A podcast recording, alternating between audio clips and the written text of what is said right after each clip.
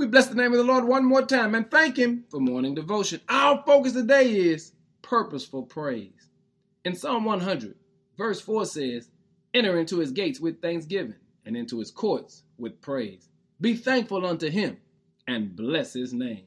Did you know that your praise had a purpose? You see, man was created to live and breathe in an atmosphere of praise. Praise is the vehicle God uses to open up the avenue that God can constantly flow to us and through us His divine power.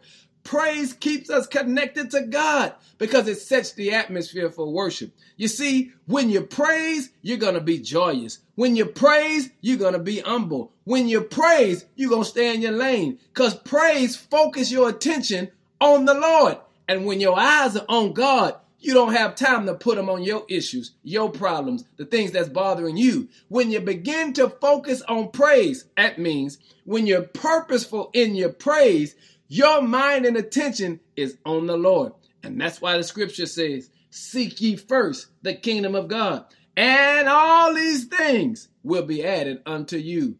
Hey, family, have a purpose for your praise today.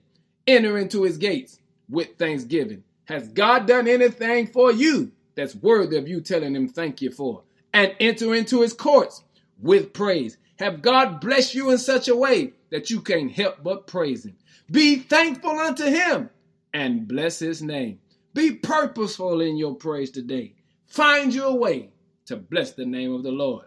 He's worthy. Now give him some praise. In Jesus' name, say it with me. Amen.